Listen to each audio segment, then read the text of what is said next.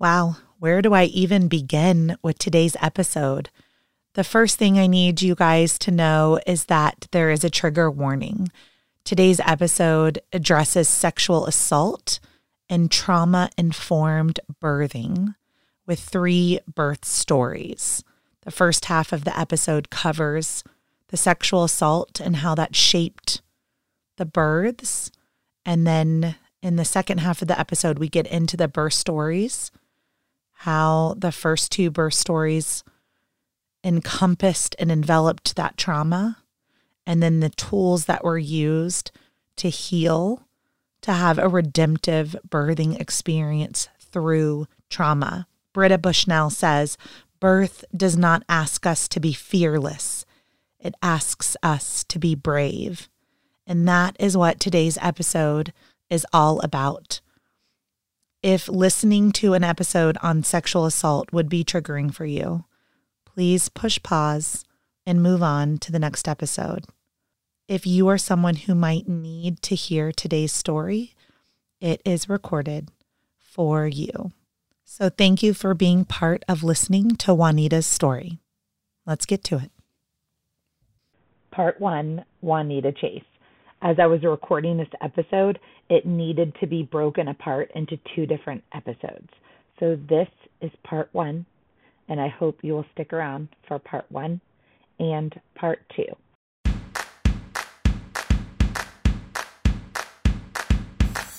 What does a contraction feel like? How do I know if I'm in labor? And what does a day of labor look like? Wait, is this normal?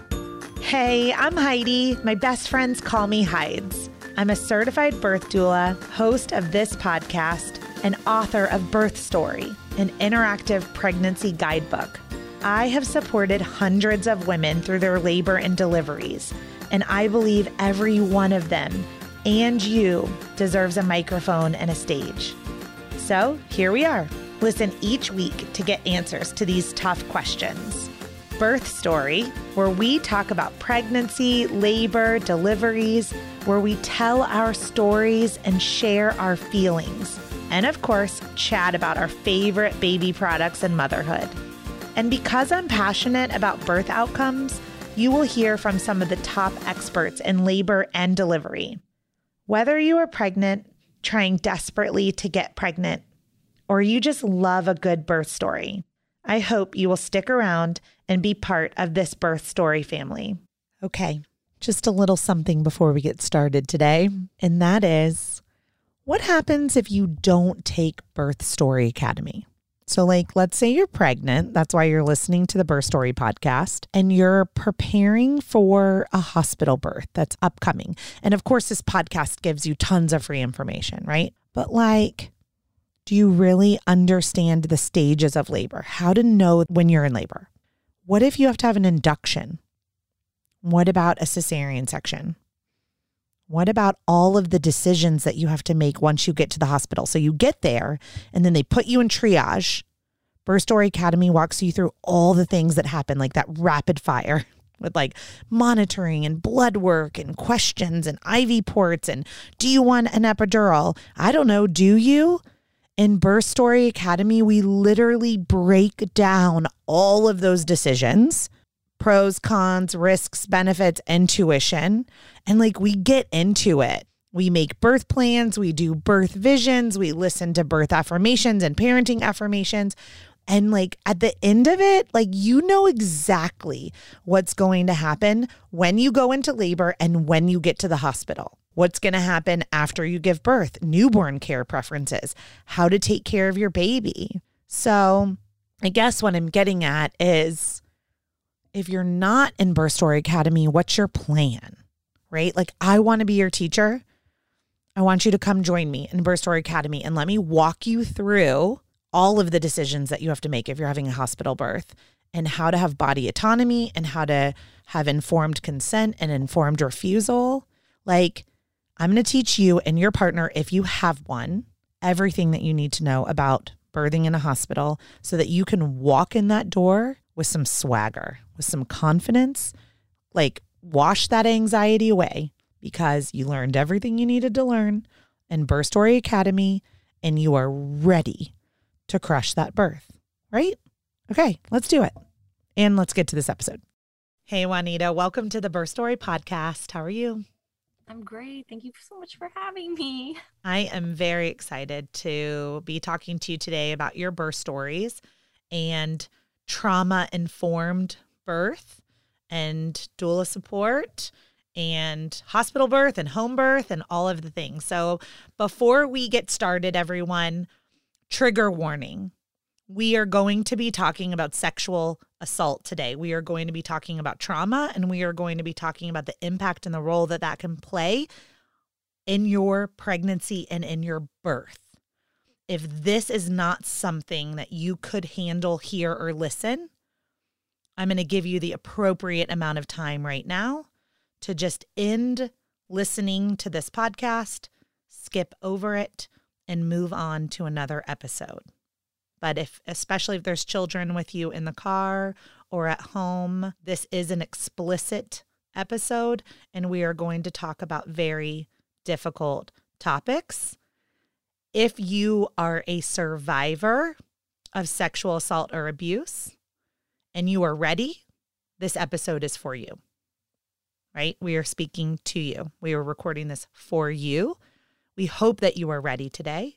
If you are not ready today, push pause and come back to this episode when you are ready. Juanita, thank you so much for being here, sharing your story on my platform. So let's get to it.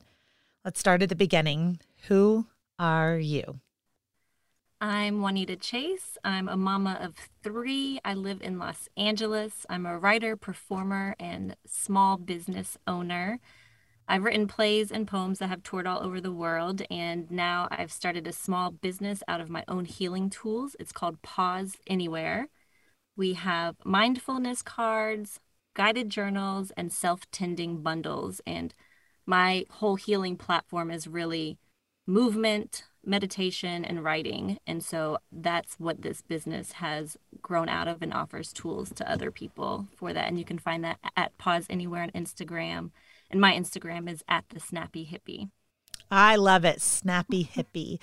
And then what is the website? Is it pauseanywhere.com? Oh, yeah. We keep it real simple. Pauseanywhere.com, pause anywhere on Facebook, pause anywhere on Instagram. Because it really, it's creating mini moments of mindfulness because we all don't have two hours to sit in meditation, right? Mm-hmm. But you could sit for two minutes and really just even two minutes being with yourself can really shift the synapses in your brain and calm your parasympathetic nervous system down, which so many of us need. Yeah, especially those of us that are survivors of many traumatic events and our fight or flight lights to take off at random moments right? right. And, and, we've all been these last two years, we've all been in a, a, crazy kind of freeze holding pattern, you know. So even if life is going great, the world around us is has taken us on a ride.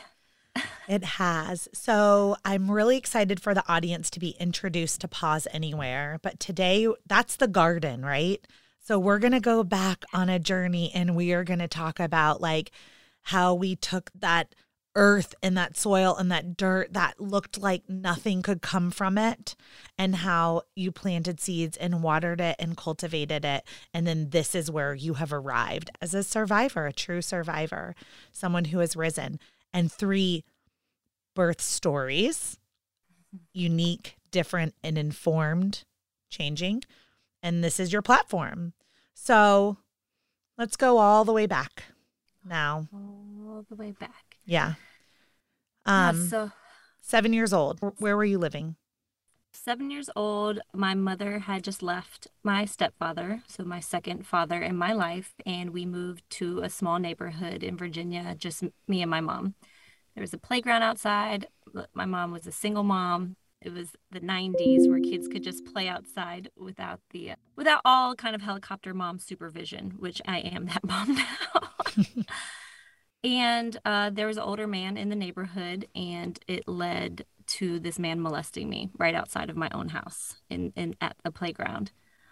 And so that was my very first experience with um, being a sexual object and sexual violence. Um, this man was probably in his 50s or 60s, and I was seven.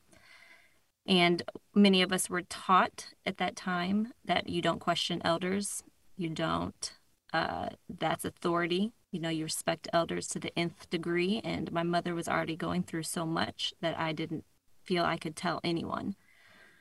So that was something that I held for 25 years. I didn't talk about it, I didn't tell anybody. Was it a single incident? No, it was multiple incidents, multiple times going out to the playground. And, you know, it's at first in my healing journey, I kind of beat myself up a little bit like, why would I ever go outside again? And it was like, because I was a kid. Yes, of course. I was a kid and I was lonely. And this old, nasty man was also like offering me candy and attention. And my mother was going through a divorce and was working two jobs. Like, there was just not a lot of supervision for me. And it can be very confusing to a young person that something feels wrong, but they're getting things that they also want attention, someone being kind to them, giving them candy, you know. And when you're alone in seven, you're just looking for somebody to pay attention to you. So, when and how did that end? We moved. That was it. As simple That as it. that. We were there. We lived there for about a year while my mom was going through the divorce with my stepfather. And then we moved to a different neighborhood. If you had to guess, how many times do you think you were assaulted? Probably about four. Okay. I'm so Probably about sorry, four. Juanita. Me too. Yeah. And it's really interesting because as you get older, you think that uh, somehow you were asking for it. And then when I see six and seven and eight year olds now as an adult, I'm just like, how? Like, how could anybody, this precious little baby, you know, like, yeah. so I've done a lot of healing work around there, a lot of forgiving of myself. And I actually was able two years ago, I actually went back to the place where it happened because there was, I was questioning myself. And when I went back and I realized that every single visual memory that I had was exactly in the same place it was when I visited, it allowed me to trust myself again. Okay. I was going to say, time to buy the land and mow it down, turn it into something else. Do you know his name? Mm-mm. He No. didn't even really speak English. Okay. So, I was wondering yeah. if there was an opportunity later to, you know, I don't know if you can press charges that many years later, but He's Um, probably dead. He was very, very old. yeah. So Well, there's some comfort in that, right? Did you ever have any ill feelings towards your mother, like that you had to work through? Uh, many, many. I had both of my parents. I had very absent parents in my childhood. And look, they were both really young. They were only married for a year. They both got remarried again multiple times. I think in my own healing and my own emotional intelligence growing, that I have had compassion for them now because they were not in a place to heal or to be seen or to parent. Yeah. They needed a lot more support, but there's multiple things that I had to work on forgiveness with my mom. Would you use the word neglect? I haven't before, but I've always used the word absence. But yeah, totally. Yeah. Okay. I mean, I sh- I try not to use the word should, but I wished that she would have come outside with me. I'm sure she needed a break, like many of us do when we have kids. Mm. But I wish that there would have been somebody with me instead of so much alone time. It's so interesting to hear you sharing right now because mine are six and seven years old. And many listening to this podcast are on a journey to parenthood. So maybe they found this podcast because they already have a few older children and they're pregnant again, right? Or this is the first time they have ever been pregnant and are looking for a support in a community to prepare for their upcoming birth. I live directly across the street from a 100 acre park. It's beautiful. There's a greenway, there's a playground in my front yard. I am not a survivor of sexual assault. So, this is something where I'm having a conversation with you, but don't have firsthand experience on what that may be like or feel like. But I've never let my children go to that park alone. And I I have guilt often in the opposite direction as the parent. Juanita, can you believe that? Mhm. Like that I don't give them the space or the freedom to be children, to roam. Right? Like you said helicopter. I'm like, I am a helicopter parent because we want to protect them. But sometimes I often wonder if not letting them go to that park where something like what happened to you may or may not happen to them. Am I also doing a disservice to them by not allowing them the freedom to explore? You know? I think also some I'm really as a parent, it's taken a whole new twist like consent in parenting. Mm-hmm. I'm actually taking a whole like training and class next week on it, but about starting to talk to our kids from the age of, you know, 2 through 8 years old is what the class is focused on but no one talked about these things to me you know? Um, it was like flat blanket you know respect elders even like you know what would the neighbors say if you talked back to somebody you know? And then coming from a place now of like talking to our kids about saying no telling your parent what's off limits what does it feel like when something's uncomfortable and having those questions. You know maybe that's something you'd be interested in too if you know that your kids are like filled with the tools, you might let them roam a little farther. Yes. I'm, I'm hoping that for myself. Yeah. So looking back at your that 7-year-old self and that first assault, your first sexual experience, right? Mm-hmm. Being something that you cannot like clearly non-consensual where someone perpetrate perpetrated an attack on you, right? Mm-hmm how do you, how did you move forward from that? Like you move you moved away, but mm-hmm. you never shared with your mom? No, I didn't share with anybody for 25 years. so how does a 7-year-old or an 8-year-old move on from that? You you wake up in a new house in a new neighborhood. Yeah, I I just uh I'll be using quotes here for your listeners. I just I, I stuffed it. I repressed it. I forgot about it. I put it away. again, I, there was some self blame that happened with the seven year old. You know, I because there were times where he would approach me and I would lay down and pretend he was I was sleeping, hoping that he would just walk past me because I was sleeping. And when I look at think of that as an adult, I'm like, oh wow, like you really thought you were doing something of like pretending you're sleeping. And through my research, that's kids do that. Kids pretend or they play or you know you um you hide I was essentially like trying to hide from this person in plain sight. And so, you know, when we moved and feeling like I had done something wrong, I just I didn't want to get in trouble, so I just never told anybody and just stuffed it down deep inside. Do you think there were other victims? I'm sure. Yeah. I'm sure. I was just wondering when you're at the playground, like, was it, were you alone at the playground? Was it a quiet playground or were there other children that would have witnessed something and not spoken up? No, it was kind of similar to you. Not that big of a playground, but it was literally the backyard of the townhouse we were in. You could see it from our windows. And so I'm not sure when we moved there, like month wise, but for whatever reason, I was the only kid out there. Ever. Yeah. So you and your mom move on. Mm-hmm. Did you stay in the same city? No, no. different city, same state. Uh, okay. Uh, northern Northern Virginia. I'm from Northern Virginia. Okay, Northern Virginia. So you guys have moved on. Now, before this podcast started, you let me know that you had multiple mm-hmm. perpetrators from the ages of 7 to 14. Mm-hmm.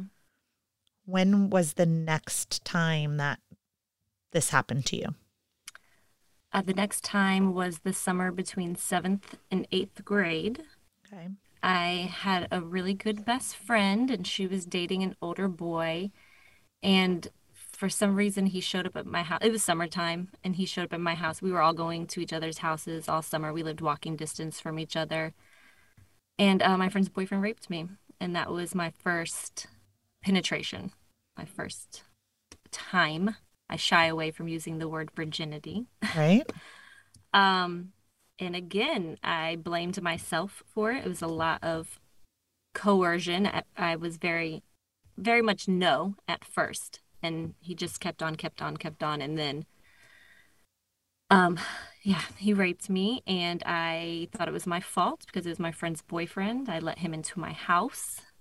I could not tell anybody. And then, but here I am, this 12 year old girl who now has had sex and has no one to talk to about it. So very quickly, I got a boyfriend and I had sex with this boyfriend very, very quickly. But because I needed to be able to have like a sex story, so then I could talk to people about, oh, why did it feel like this? Is this okay? Why, you know, why did this happen? This is how my body reacted. And being able to talk about having had sex, but not talk about the actual first experience. And again, I'd never, that was my virginity story for 20 plus years. Always mm. was this other guy. yeah. I, my, I'm just traveling back in time to middle school, right? And I was an early uh, P and V uh, happening, consensual on my end though, but it was very early. I did a lot of exploration in middle school, so I'm I'm my brain is traveling back there. And I know you've been through therapy and now you have this speaking platform. So like if you would just take a minute, if you could talk mm-hmm. to your that if you could talk to that 7th grader and that 7-year-old, what do you say to her to be gentle to her? Oh my gosh, I've done so many loving healing work with my my my 7-year-old, my 12-year-old, my 14-year-old. Uh just say that it was it's so not your fault. It is so not your fault. You just want you again the having such absent just being alone so much as a young person. Yeah. You know that just giving myself space. I've taken my seven year old shopping before and like to a real like mm-hmm. tchotchke store and being like, you have $20, you can buy anything that makes you happy. And it's been really sweet to see what my seven year old self is like attracted to. I got myself a dinosaur ring and, you know, like yep. some candy. Do you do IFC, inner family circles counseling? Uh, no, but people have shared that with me. Okay. It sounds very similar. It's where you go back and you communicate with yourself at different stages of life. So, like, I had some abandonment issues when I was one, when my mom left. And so, like, I go back to my one year old self and I pick her up and I hold her and I rock her and I give her the things that she needed. And so I love that. So you needed a dinosaur ring, you know? and then just to remember that I, because when you're sexually assaulted so young, there is a piece of your innocence that I feel like I lost. There's a, a, a grown up factor that comes in, right? It takes away a little bit of your childhood. So then to take myself shopping and see, like, what was I into? Like, what were the kid things? You know, it yeah. was really, it's been really helpful to do that. Yeah. Have you done anything like really playful, like taking yourself to like Disney World or, you know, something that's catered more towards a younger person? Uh, no, that's a really good idea. But okay. I have taken my younger self like just in car rides and I'll like buckle their seatbelt and I'll put on music that they like, roll down their yeah. windows. yes, I love it. This I think we're in very similar types of therapy for for different things, but it is very healing and therapeutic we're going to get into your birth stories and how this informs your birth in a minute as mm-hmm. we dig through the story. But what's coming up for me right now is when I am working with doula clients and pregnant persons that are survivors of abuse and assault or have had any sort of tra- previous traumatic childbirth experience. Mm-hmm. I have them comp- what's called complete their birth. I'm not a therapist. This comes from absolutely nowhere. But it just is something from my own therapy sessions that made sense to me. So I have everyone retell the story. Mm. So, like, uh, if you didn't have a C section, like, let's walk through that that moment where they called the C section and, like, let's pretend they didn't call the C section. And, like, let's let's walk through like what was it like to give birth vaginally to this child mm. And to complete the birth. So that they had seen yeah before. that they had seen rather than what actually happened to them which was ending up in the OR or something that seemed pretty traumatizing to them. So this type of therapy is is helpful for anyone that's listening that hasn't gone down that therapy route. Like this is your that's your starting point i think right? Is saying it out loud yeah and then i would love to add one more that was so healing for me was yeah.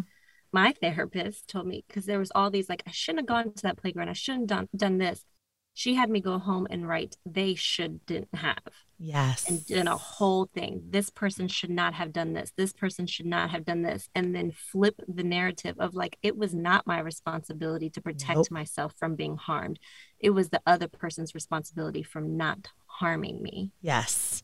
Beautiful.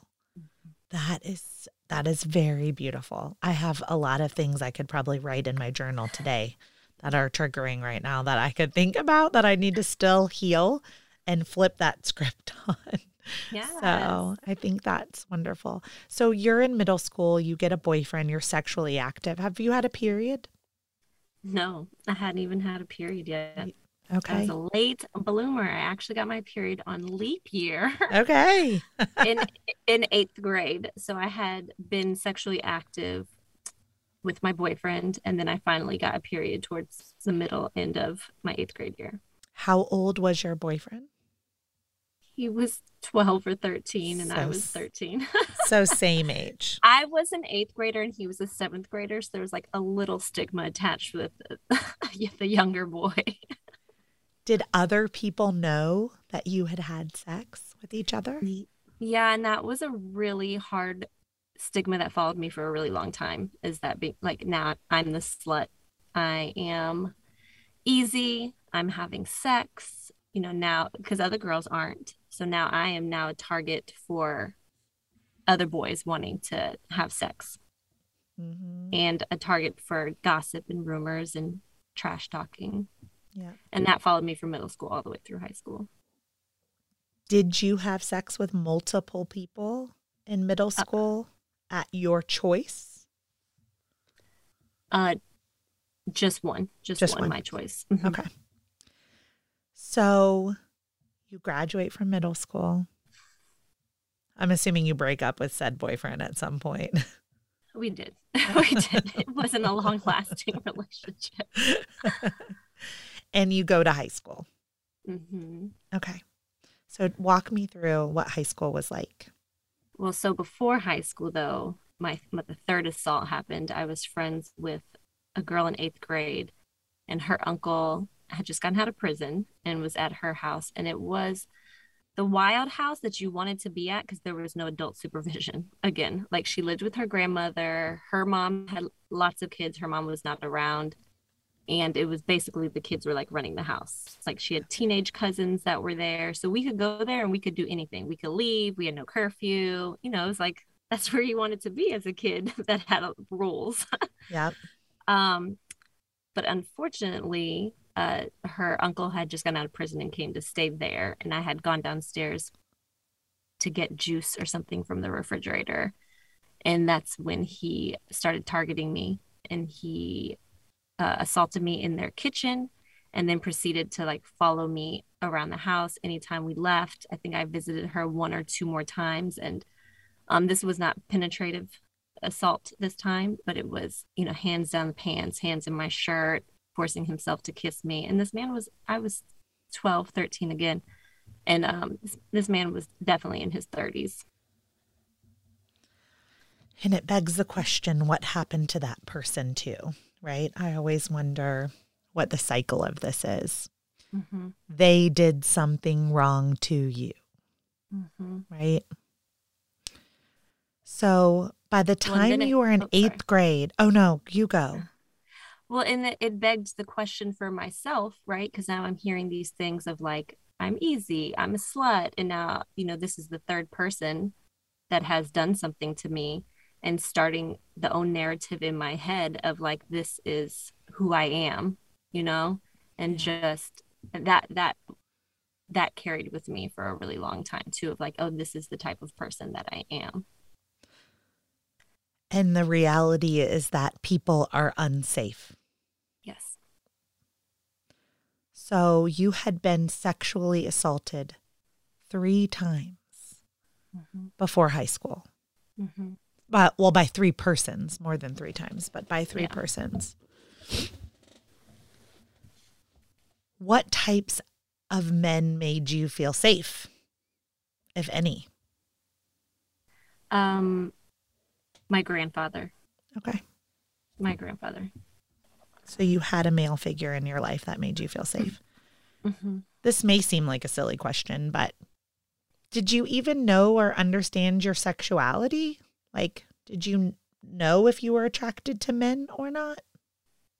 No, um, because because I had definitely like kissed girls when I was younger. You know, I was also curious as a really really small person. Um, but no, I didn't. I just was like I just turned, and this wasn't something I consciously knew. I'm saying this now as like a healing person, as an adult, is that I felt that this was what I was supposed to be for. This is like I am a sexual object.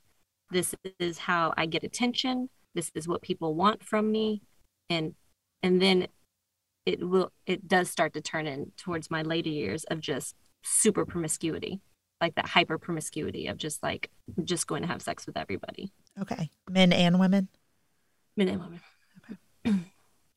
Mostly some, men, but some of that is driven by hormones also. also, yeah. Yes. I was like, it's hard when those things come together at the same time. Well, because you, you know? don't know, you're kind of like, is it the assault that is making me a sexual person? Or am I already a sexual person and these bad things have happened to me and really not understanding how those are intersecting. Yeah. And and now we know how they intersect, right? Like we are hypersexual in our middle school and high school years and we are in hyper exploration mode. And three individuals assaulted you and it was not your fault. Mm-hmm. And it was independent of your sexuality and your hormones and your own desires. Right. So let's try to, I'm going to take a turn into high school since I know that you have a 24 year old daughter. Yeah. That you birthed when you were 15. Mm-hmm. How did you get pregnant so young? well, so I had done so shitty in school. In middle school, I had to go to summer school going into ninth grade okay. to kind of catch up. And I uh, fell in love with a senior on the back of the, the summer school bus. So I was like going into my freshman year and was super into this guy going into his senior year. and so that summer we started dating and I was super in love. And then it was totally like Grease. We got to high school and he acted like he did not even know who I was. Seniors were way too cool for me, and all the senior girls hated me. So then I also started getting bullied as a freshman because all these senior girls that had been crushing on this guy for all these years is now supposedly dating a freshman. so I was sexually active with this guy for a long, long time. We were on, on and off boyfriend girlfriend, and then come to find out towards the end of my freshman year, he was sleeping with everyone. He was sleeping with friends of mine. He was sleeping with people I didn't know. He had given me STDs. It it was it was terrible. And then kind of to get back at him, I started sleeping with everyone too. And then um sounds like high school. yeah, I guess that he I actually I, I this is my own thinking. He got mad or whatever. He did not think of me as a person anymore because I started sleeping with everyone.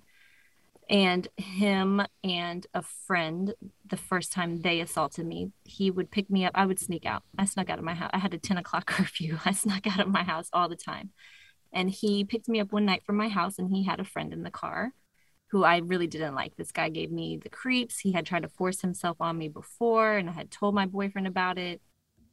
And he didn't act like he cared, but this guy just he he didn't make me feel good. Lots of hairs tingling, all the things. Yeah. And they drove me to a dead end in like the woods, and basically, uh, they raped me. They forced me to give them oral and have sex with them, or else they were going to take my keys and leave me in the woods and not drive me back home. And this was before we had cell phones and things that could yes, this was help 90s. us in any way. Yeah. And I wasn't, you know, and there was that factor again. I was not supposed to be out of the house, right? I had snuck out. So there's that like little guilt factor that rears its ugly head again. It's like I'm not even supposed to be out of my house right now. Right. So through my tears, I do all the things that they asked me to do and they take me back home and then penetrative rape penetrative and oral sex rape. Okay. And then a couple weeks later, I was at, and, and still, I'm still in love with this boy, still in love with him. And his neighbor was like, he wants to talk to you, like go over his house and talk to him. They lived right next door to each other. So I went in and this other uh, guy that gave me the creeps and that they had raped me was at the house. And this time I was like, no, like I'm not, I'm not dealing with this this time. And they took my keys and they locked me in the house and they forced me into the basement and they beat me and they raped me. So and this was the first time they were physically violent as well as sexually violent. Yeah. The the non boyfriend, I mean I shouldn't even call him a boyfriend, but the friend uh, beat me with a belt to get me to undress. And so, and then they gang raped me, and I don't even remember how I got home that day. I lived walking distance from there, but I don't know. I don't remember that kind of like black hole. Mm-hmm. But I saw a friend at school the next day, and she saw the bruises all over my. It was summer, so I had like a long sleeve or short sleeve shirt on, but she could see the bruises and she made me go to our school social worker and I told them what happened and they had me write a police report and I didn't want to do any of this, but you know, like you're having people kind of again, I just wanted to like forget the whole thing. So I did. I did a police report and then this friend that was helping me actually like had a crush on the boyfriend at the same time and she ended up going to the police station with them and telling them that I lied about the whole thing. So then now there's this huge rumor at school that now I have lied about being raped and this was my boyfriend was a senior and the other boy was a star basketball player. Are these people dead? I no, I they're not. like the assholes that fucking raped Juanita. Yeah. Yeah. Jesus. And well, the and, girl, has she, did and, you, have you ever talked to her again? Well, she's married to the boyfriend now. They're married. They have four kids. Isn't that fucking crazy? I'm tagging him in the post, Juanita. It's, it's That's it, crazy. So after that, like it was the first time, right? Four different people or five different people have assaulted me. And this was the first time that I was going to speak out about it. And then the first time I speak out about it, this trusted confident goes and basically says that I've lied about, I've told her that I've lied about the whole thing, that none of it is real. So I shut down again and I don't talk about that again for like another 20 years. But the issue is, and this kind of leads us into the birth, the first birth story is that um, I got pregnant. In the gang rape where you were beat? Uh, it was either there the very next night. I had sex with him again the next night because my mother I had gotten in a fight at school. I got kicked out of school. My mother was sending me to another state to live with my father. She was done with me sneaking out and fighting and doing all the things. So I had been raped by him the day before, and then I was leaving to move away. And to say goodbye, I had sex with this boy again because I was. Change that narrative. Yeah. Change that narrative. Right? Yeah. Yeah because the adults in your life had failed you. And the mm. people that were there to protect you didn't protect you, including the school social workers and the police. Yeah. You have no fault in that decision. So you became pregnant. And I was like you. I heard your podcast. I knew I was pregnant the next morning. Oh. I had sex with him that night and I woke up and I was like, and look, I had only had a period for a year. I had just got my period. Uh, and I knew I wasn't going to get my period. And I knew that I was pregnant. Feel I felt different. For people yeah. have listened to that episode, like I, in, I instantly knew my whole entire body felt completely different from head to toe. I went to go to the bathroom, and I was like, "Oh, it's everything is different. Something is is inside of me now." Yeah, I'm going to jump way ahead right now and then I'm going to okay. come back. Okay. Does he know that he fathered your child? Mm-hmm. He does. He wanted me to have an abortion. He does know this. Okay. So I was just wondering. Do they have a relationship? Uh, kind of. They do now. I really wanted her. I grew up not knowing a couple of my siblings, and so I wanted her to know her siblings. So okay. I had I reached out to the mother, the ex friend, swallowed my pride and ego so that the girls could know each other. Okay. Was there ever paternity? Like, did he say like, "Oh, this isn't my child," and there has to be a oh, paternity? for sure, the, the whole pregnancy. Okay. So you move. So you so you know instantly you're pregnant, but then you're moving again. I moved to my dad's house. Uh, So I was in Virginia. I moved to my dad's house in Maryland, but I did come back to Virginia for the next school year. Okay. But all these people had graduated; they were gone. So it was Okay. like a whole whole new school almost. okay, but now you're but now. I'm pregnant. Right. You're how many months pregnant? Right. Couple months pregnant. I'm like, th- like three months pregnant when sophomore year starts. Okay.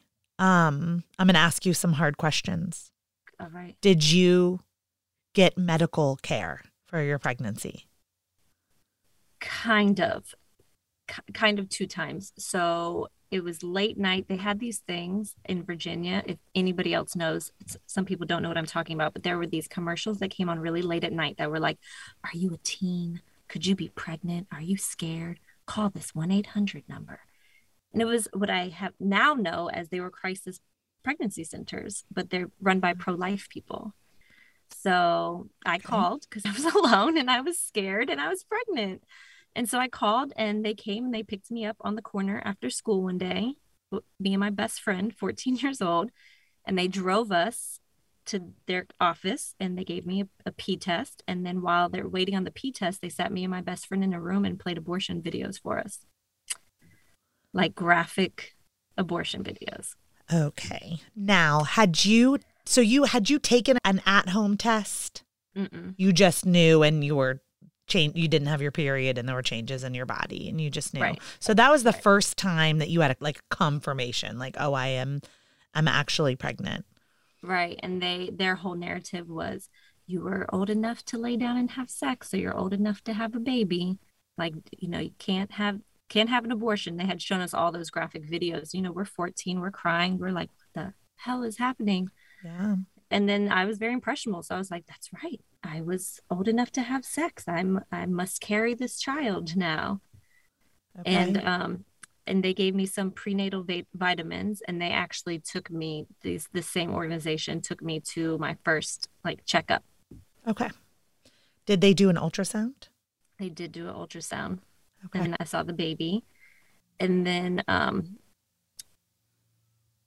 my school nurse was really amazing she was like the person you went to when you thought you had std and they would like help you like go get checked without your parents so you and like get medicine or whatever to help you yeah. So I had finally told Miss Two, rest in peace, Miss Two. She was like everyone's heart in school.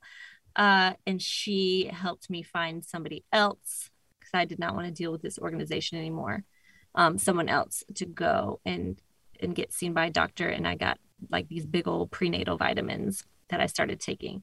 Um, but that was it for six months. I Okay. hid my pregnancy for six months. So totally hit it. Totally hid it. Which is so funny because it's hard to hide depending on your body type, you know? Like at six months, I'm thinking, golly, I was, I couldn't have hid, hidden my pregnancy for more than three and a half months. I think some of it is psychosomatic when you're hiding something because I wasn't very big. And I think a lot of it, and it was also like she was born in February, so it was winter time. So it was like the the jackets got bigger. I'd always be holding something over my stomach, you know, the jeans with like a rubber band holding the, the, Yeah. button, the button together. Yeah. I think the younger our bodies are too, the more, um, you know, things just kind of fall down a little bit when you're in your late 30s and 40s with pregnancies more so than when we're 14. So that must have been really lonely not Mm. not having mu much support other than this like evangelical pro-life organization and your school nurse. Your best friend knew. My best friend knew, and like a, a couple friends knew, but that's it. I didn't want to talk about it. I changed the subject. I was like the master of changing the subject. Yeah. until finally a teacher was like, I know you're pregnant, and if you don't tell your mom, I'm coming to your house and telling your mom.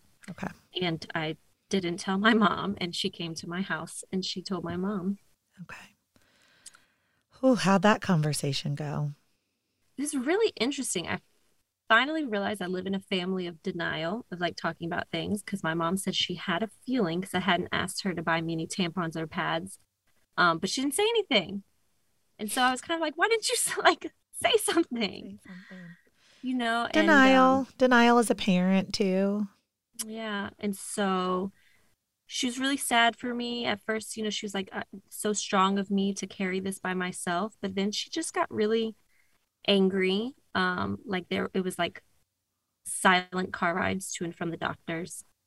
Like there was not um, a lot of compassion or love. She was just really upset. And because I came from an evangelical mother who would like come in the kitchen and be like, three reasons why not to have sex before you're married. And like, meanwhile, I was totally sexually active. Right.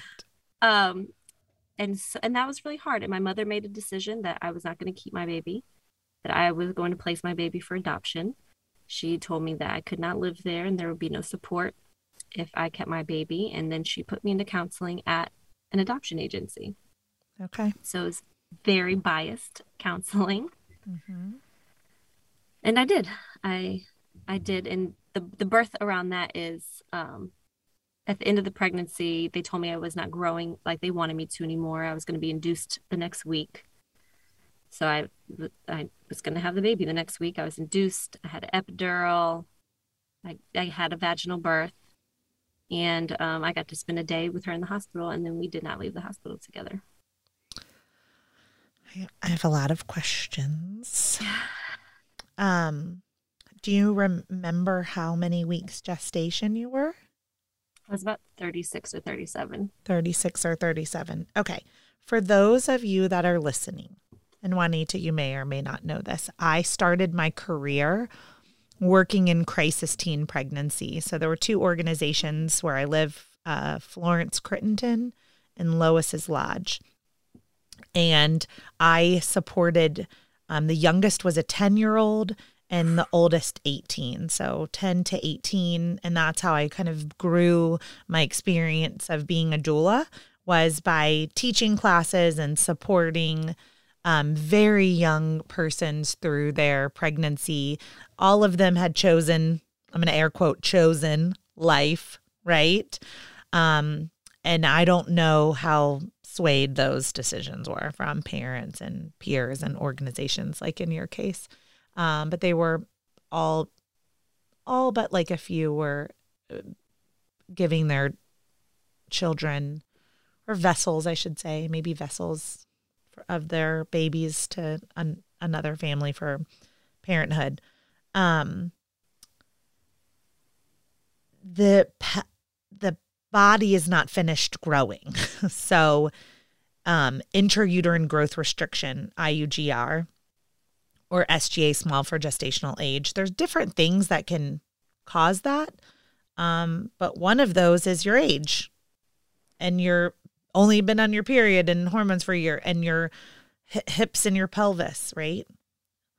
And in order to achieve a vaginal birth and to give the the baby abundant room is often an early delivery. So mm. um that makes sense to me that you were induced at 36 or 37 weeks for probably what's called IUGR, intrauterine growth restriction, because you likely were so small yourself without um, big, wide hips and open pelvis um, just yet at that young age. I really appreciate you sharing that because that is one kind of lingering question that I've had because I know as an older person who's studied birth and how many people are uh, coaxed into being induced because 38 you can have a baby now like yeah. you don't have to wait till you're 40 weeks so i've often wondered if i was kind of shoot along of like let's just get this baby out of her so i appreciate you sharing that because that's information i did not have and you know i don't have your medical record and right. i'm not a doctor but my experience tells me that that's likely what happened right? Is that the baby was going to be safer on the outside than on the inside. Mm-hmm. And that you were going to be safer with your baby, the baby. I don't know if you identify as your baby, but the baby on the outside than the inside. And so you give birth. I gave birth. Um, we didn't leave the hospital together, but it was an open adoption. Mm-hmm. So I had picked the family, and I have to say, I just, I'm so grateful for this family because it's, I've never heard another open adoption like this. Most people share pictures. Um, I would go and stay at their house for the weekends. We'd meet uh, every couple of months at a park. I took her to New York for her 13th birthday on like a train ride for three days. Like we're, I'm very integrated into their family. And they had adopted, uh, and my daughter's biracial, and they're a white couple, and they had a couple other biracial adopted kids, and their birth mothers were not involved. And so I became like the pseudo birth mother for her, for yes. all the kids. Yeah. Um, and and just to be able to, it was still really hard. I went through. It was not my choice and I went through five different lawyers between 15 and 16 years old trying to get her back. But not having family support or money, the lawyers are not going to help you. And so the family knew I was trying to get her back and they cut back all visitation for like the first couple years and everything had to be supervised for the first couple years until they finally felt safe and comfortable with me again. Okay. And then we were able to have this relationship blossom and she's been to California to visit me and Okay. Yeah. Wow. That is a unique and beautiful story. The reason we are our paths are kind of, you know, but there are two main reasons why I became a doula Juanita. And the first is because the first time I was ever a doula was when one of my best friends came to me and said she was married, she was pregnant, we were in our 20s, you know, and she said, I was a vessel to parenthood in high school at a very young age. And I've already been through labor and delivery. And I need you by my side. And I was like, okay, let's do this. It was a closed adoption. And I have asked her, the child would now probably be about 26 or 27 years old. And um, he never sought her out she went on to ha- be a very successful person in life with four other children. And um, I often wonder, you know, mm-hmm. um, the clothes, but that tells me maybe he had a, a beautiful life with two parents and no like whole, I guess, for yeah. for her. But the choice of continuing a pregnancy being a vessel to parenthood for other persons, mm-hmm. abortion. Like these are too big, too big for 14 and 15 year olds. Yeah. When you look back at that birth, like not going into spontaneous labor, but being into induced labor and an epidural, like, had anyone informed you about childbirth or what you were going to feel? No, and I think most of my feels actually come from the postpartum. So like I knew I knew I was being induced. I knew I was having a baby. At this point, I didn't even know the word placenta. People were still referring to it as the afterbirth. Okay. So like I remember them asking if I wanted to see the afterbirth and I was like, "No." I remember my my daughter's father being like, "What's the thing that comes out after birth?" and not even being able to like explain to him cuz I didn't know. And then we didn't leave the hospital together. And I get home and no one has talked to me about bleeding, about healing, about milk leakage, engorgement, like nothing. Like I was putting, you know, the makeup pad removers, I was putting those in my bra to like soak up the milk leaking so I could go back. I was back in in my jeans and back in school the next week. Yeah. Criminal. And I had I had not told anybody that I was placing my daughter for adoption and people knew that I was pregnant. And so again, I became the master at like avoiding questions and avoiding people, not answering my door when people came by. People would come to like drop presents off to her and I wouldn't open the door because everyone thought that I had her. I wasn't able to say that I had um, placed her for adoption. Like, what do we do now, 24 years later, with that information. I'm going to tell a quick story about my high school and now as a doula and a birth worker and someone who cares for for her whole life and career for pregnant persons many people were pregnant in high school, right? But there was one girl in particular, and I played soccer with her, and we dated twins. So identical twins. Like sometimes in the hallways, I couldn't even tell them apart.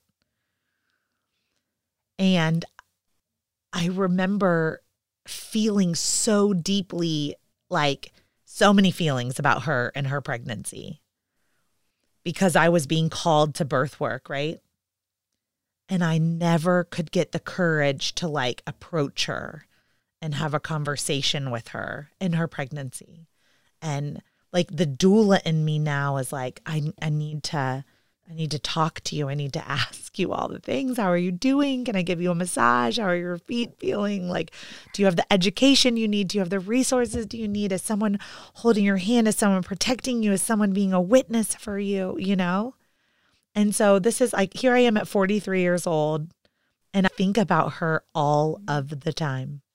And, I, you know, at some point, maybe I'll probably try to find her on social media and and tell her I've been like gently dueling her soul from afar for like 30 years. But I she she gave the child up for adoption also and was right back at was right back at school and I just remember um the massive avoidance that occurred from all people.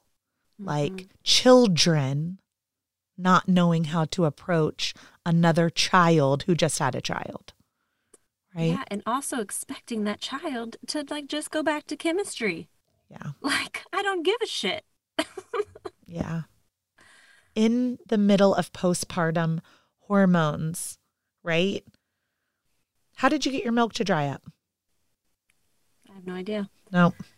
I think it just did it on its own. I'm so surprised that I didn't get like clogged duct mastitis. Yeah. I definitely had engorgement because I was like, look how big my boobs are. like these are like hard. These are like what fake boobs are. And then, uh, yeah, for several weeks I used the little pads as my milk leaked, and then it just finally stopped. Yeah. Did the biological father ever see her or attend the birth? He came to the hospital uh, with a friend uh, right before we left. Okay to see her. Okay. And his family didn't even know.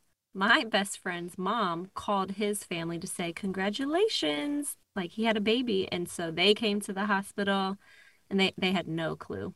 He did he hadn't told anybody. Did right away was he like, you need to do a paternity test, or was he like, I know this is my baby? He knew. To me, he said he knew. He knew. He knew when he got me pregnant. He knew. But to other people, he was not telling them. Okay. Did the adoptive family meet him? Mm-hmm. Do they have a relationship? Was that an open adoption on that side as well? He did not take them up on it as much as I did, but they always left that door open for him. Yeah. So, Juanita, yeah.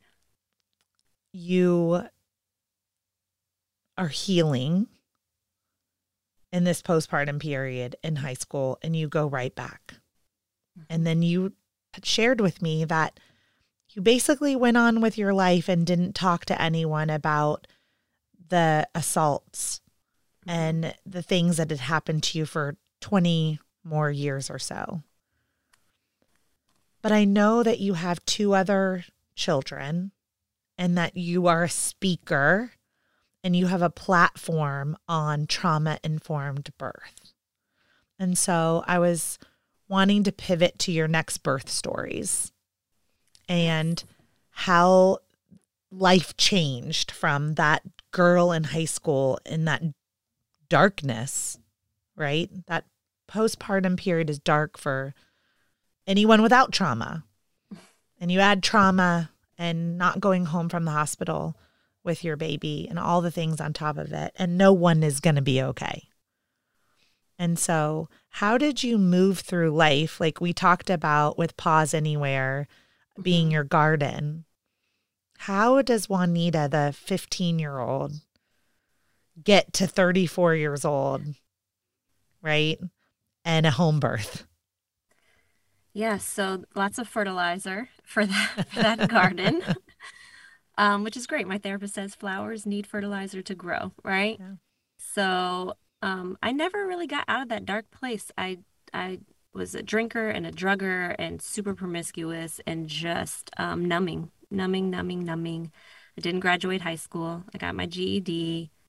I somehow got into college and um, and graduated, but again, drinking, drugging all through school. Got married, and we started to think about a family. And uh, for whatever reason, I think marriage even exasperated some of the dark place of like being with one person. And my drinking got really out of control our first year of marriage, and I started having an affair, and it got really messy and really dark. My husband found out about the affair. I was not coming home. I was blacking out drunk. He kicked me out of the house. I started going to AA. AA made everything worse. And finally, it was just like, I, I'm a big meditator. And that year in 2014, I had really said, this is the year I'm going to like wake up and every morning I'm going to move and meditate. And I just kept getting this message you have to be by yourself, you have to live alone. And I was like, that's crazy. I'm like one year into marriage. There's no way that I can do this. I cannot leave my husband. And the messaging just kept getting stronger. So, so did the drinks. So, so did the partying. Because I was trying to bat that out. But yet every morning I was still meditating and still getting this message. And I would ask my husband, like, hey, can you leave for a weekend? Like, I just, I, I'm getting this message that I need to be alone. And he'd say, no, this is my house. I'm not going anywhere. Like, whatever you need to deal with, we can deal with together and um and something I know you're familiar with because you said in your podcast before, and I had to tell my truth in order to save my life. Yeah. And I had and for some reason I had to be alone to do that. Mm-hmm. And so my husband had said if I left that I'd be ending the marriage. That was it. He wouldn't talk to me. So it took me even longer. and I felt like I was going upstream against sandpaper. I know that and feeling. I, yeah. And I, I left. I sublet a room. I didn't tell anybody anything. I stopped talking to family, friends. I didn't tell anybody where I lived.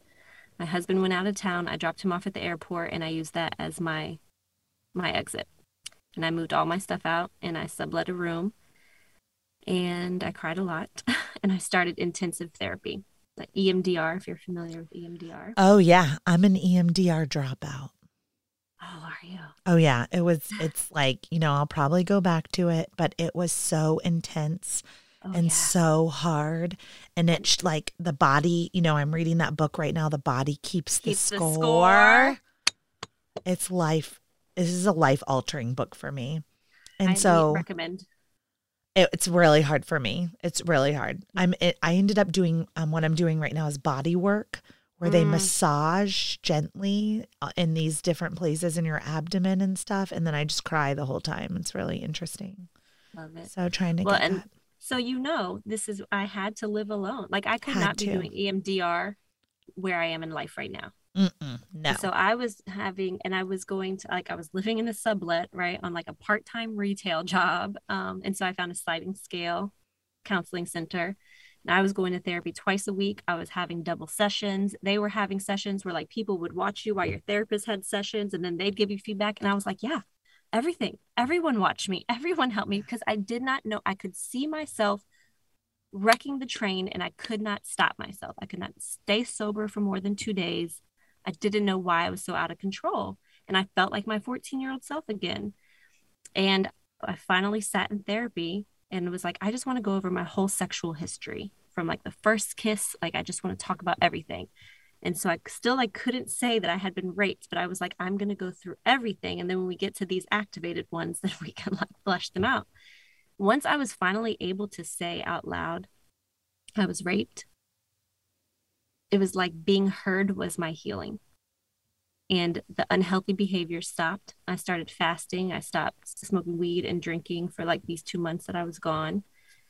And I just started writing and reading. I've ingested every survivor book on the market and I was able to like see like oh that's why I was doing all these things. I was trying to like protect myself because I held on to this for 25 years from the first assault. And so my husband took me back. He was very open to hearing what had happened. We read a book together that was written for partners of wives that had been sexually abused as children. It was like written for me. And um, we got back together and a, a year later we decided to start conceiving and so i was like clearing the womb home, womb massages, yoni steams, yoni eggs. I was like, I want to clear my baby's home out, meditating, doing all the things, you know, still in therapy. Sober. Sober. So I was really excited. I got pregnant. I was I had a whole intentional spiritual pregnancy, all the hippy dippy things you could possibly think of. Saw the business of being born, had two friends that had had home births and was like, "All right, I'm on team home birth now. And because I had had no choice, no voice, no education in the hospital setting as a teenager, I wanted it to just be midwife, doula, husband. That's it. Okay. I wanted I wanted my voice heard, and I wanted it in in my house under my, my lighting, my food choices, like everything mine. That is how I was gonna, you know, get my power back. I wanted yeah. to empower myself. And no one was gonna separate you from your baby. Right. Right. So most of labor went off without a hitch. And I, once I hit kind of like transition, like really feeling the baby, um, I panicked and I froze.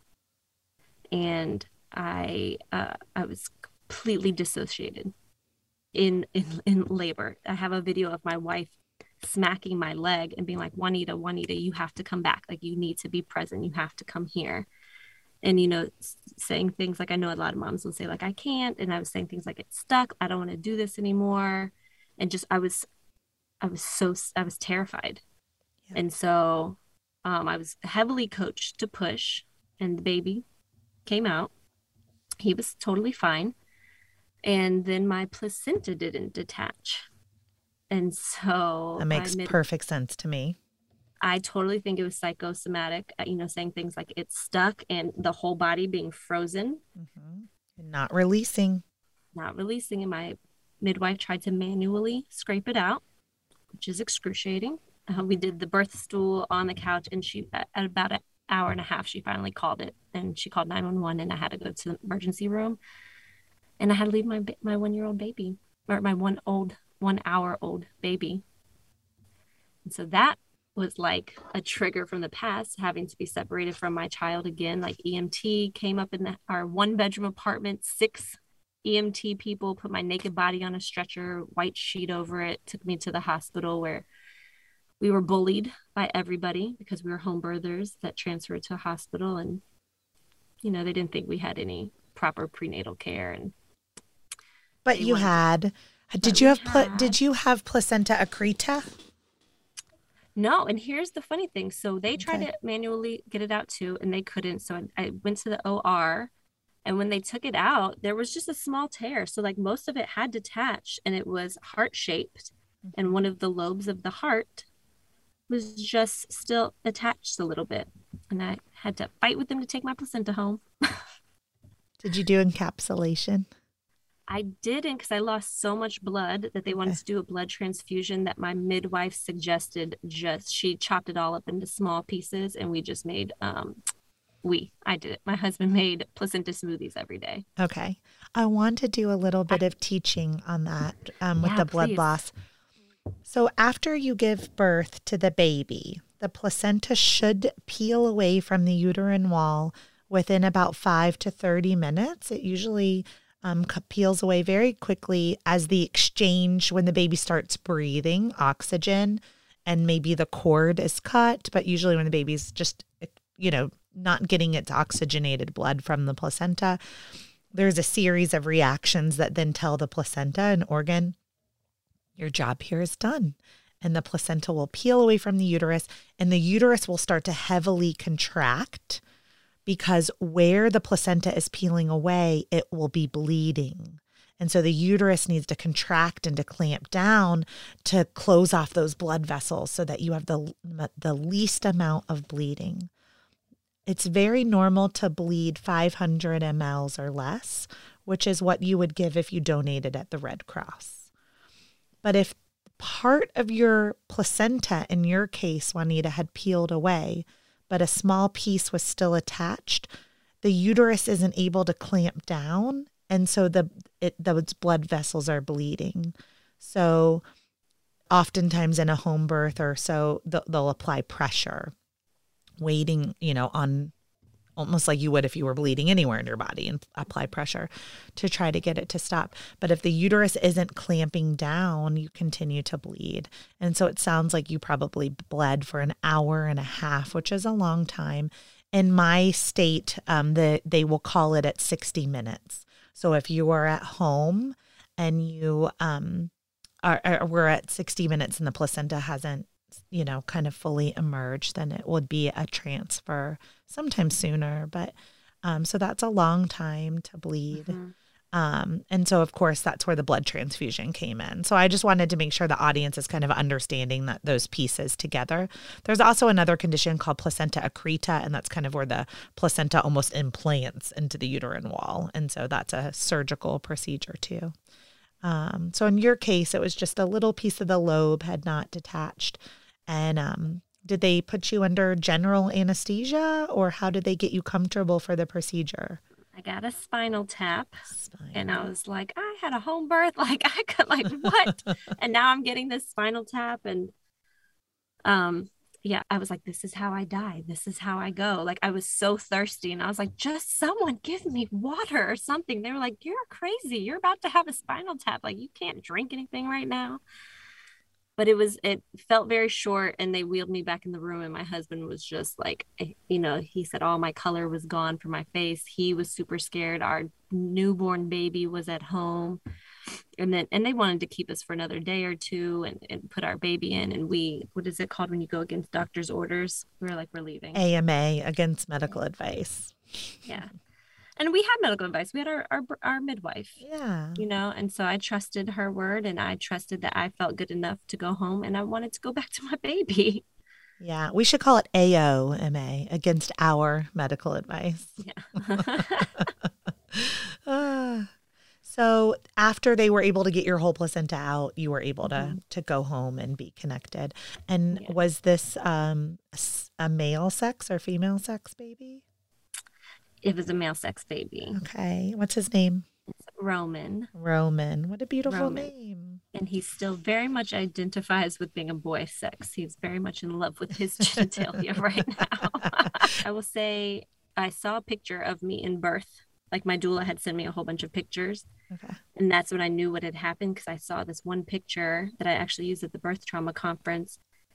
And it I could I didn't see myself birthing. I saw myself as a very scared little girl. It was like all the fear and frozen in my face and I was like, "Oh my gosh, that I did not have pictures of myself from that time." Yeah. But, but that look and everything that that picture emitted to me, I was like, "Holy crap, I went somewhere else. I went back there to all the times. And my midwife said it beautifully. She said, When you're sexually assaulted, you don't have control over your body. And when you're giving birth, you also don't have control over your body. We, pause anywhere company. That's that's a pause for me. We need to sit there for a minute because there is no greater truth as a 17 year veteran birth doula than that sentence right there.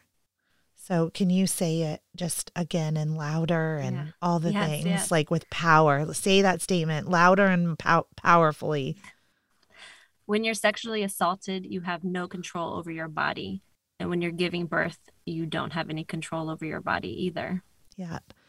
I have this platform of teaching people on how to plan and prepare for the birth that they want, right? Mm-hmm. And part of that planning and preparation is that I almost feel like every time I fail at helping people understand how difficult the surrender is, you have no control at all when you're going to go into labor, what it's going to look like, how it's going to go, what position your baby's going to be in, how you're going to feel.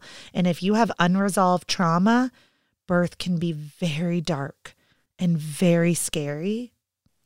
And in individuals that I work with that haven't resolved their trauma, I let them know like an epidural is a tool that will help you numb. Mm-hmm. Or you need to put the hard work in in advance for trauma informed healing before you venture down a road of unmedicated birthing, which can be very healing and redemptive if you've prepared to work through your trauma in advance. So you went into the birth process, you had done the yoni steaming and you had cleared the womb, but you hadn't finished healing the seven year old and the 14 year old inside of you. Yes. And it's when I started learning about it took me about a year to really start processing Roman's birth um, because I saw that picture and was just like, no, no.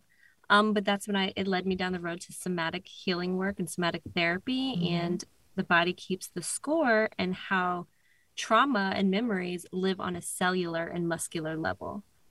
And that was something because I had done all the talkie talkie and like head and you know like uh, done the womb cleaning, but I had not actually integrated it on a body level or understood that how our memories can live in our bodies. So, what are some resources right now that you would direct people to? Uh, the body keeps the score. the book, yeah. Mm-hmm. The audiobook's phenomenal too, you guys. So yeah. Um. Also, I love. I really got into tapping. There's a really beautiful book called Preparing for Childbirth. I got on Audible. It's uh, a British woman narrates it. Um, but it goes through meditations and different tapping points of your body and visualization um, was really huge for me and then just continuing like yoga and movement uh, again watching births i like had a whole youtube playlist of the way i wanted to birth and actually learning about how the baby comes out of the vaginal canal how it goes out but it comes back it goes out a little more and it comes back and like so understanding really like digging deep and understanding how the body actually works. And the way I was able to surrender for the birth post Roman was understanding that my body knows exactly what it's doing. There wasn't a day that I was like, and today we shall make eyelashes. Like my body like knew how to get pregnant and it knew how to grow this baby. And like even if I'm in the middle of the woods, my body and this baby are going to know how to get out of me without my thinking brain. Yeah. And surrendering in that way. Yeah the surrender is um I find myself as their coach, the witness, right? Mm-hmm. When I'm working with a lot of my doula clients who have a history of sexual trauma specifically. Like I just have so many moments where like I'm sitting on the floor and they're sitting on the toilet and they're holding their baby in and I'm like like I'm I'm going to hold you as I'm your mother or your grandmother or your sister or your friend, but I'm going to hold you right now. Like, if you'll let me into your space, I'm going to hold you. And together, we're going to take a deep breath in and we are going to uh, let go and breathe down and we are going to release this baby. And you're really releasing trauma at the same time that you're releasing your baby. But I find that we have fixes that don't like to dilate babies that don't want to rotate and come down. And our minds are so powerful. We can literally hold our babies in mm. and we can hold that experience, those experiences in because it's a choice to birth and it's a choice to become a mother and become a parent or become a vessel to parenthood. Um, and if you're unmedicated, like you have to let go you have to learn to let go and work and work with your body. I think one of the most powerful tools was talking to my baby and to my body. Like I trust you. Yeah. I'm ready for you. We got this. Yeah. just come, just come, just mm-hmm. come. and are those are all the tools that you feel like helped change the trauma on a cellular level? Yeah, and I continued to uh, yoni steam. I'm a big uh, fan of yoni steaming, and I mm-hmm. actually worked with a, a yoni steam per, perinatalist that I forget what they call themselves, like the proper term, but I had a whole end of labor, uh, excuse me, end of pregnancy labor yoni uh, plan. Mm-hmm. So I actually did yoni steaming starting at 37, 38 weeks. And during that, I started using my visualization, like like you said, our minds are so powerful. Yeah. So any energy, I started healing my set cells as I was sitting on that yoni steam mm-hmm. and just visualizing the re- release of any energy that was in there that I no longer needed, of any trauma that I didn't need. And then leading up to that pregnancy too, also just like movement work, right? Movement, energy, emotions are energy in motion, right? And getting it out and, and seeing what's still stuck in there. Mm-hmm. It's amazing. I, my listeners know I love my Peloton. Oh, my Peloton is like where I go to heal. I just cry every ride. By the time I hit minute 20, my body has physically, like my heart rate is so high, my body is broken down, and I process so much. I have so many like hallucinative visualizations on that Peloton of like release. It's a very powerful tool. Movement is a very powerful tool for healing. Um, listeners, did you guys listen to the Steamy Chick episode? So I Oh, that's who I'm talking about, Kelly. Yeah, yeah, Kelly yeah. Garza. Yeah. I interviewed her on the podcast and I'm like this is like literally I'm looking staring right here is my yoni steamer in my closet.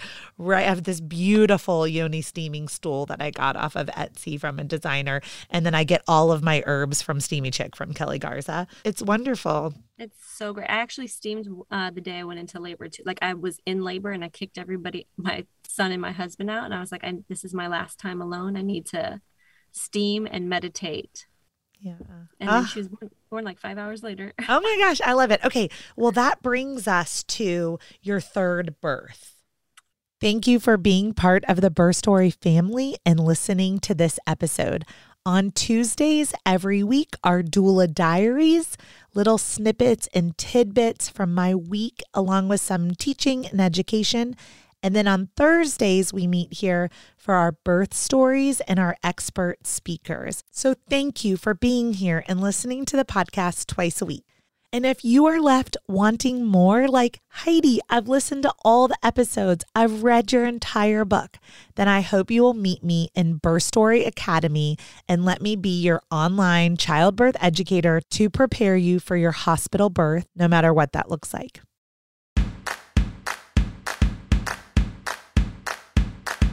Thank you for listening to Birth Story. My goal is you will walk away from each episode with a clear picture of how labor and delivery might go, and that you will feel empowered by the end of your pregnancy to speak up, plan, and prepare for the birth you want, no matter what that looks like.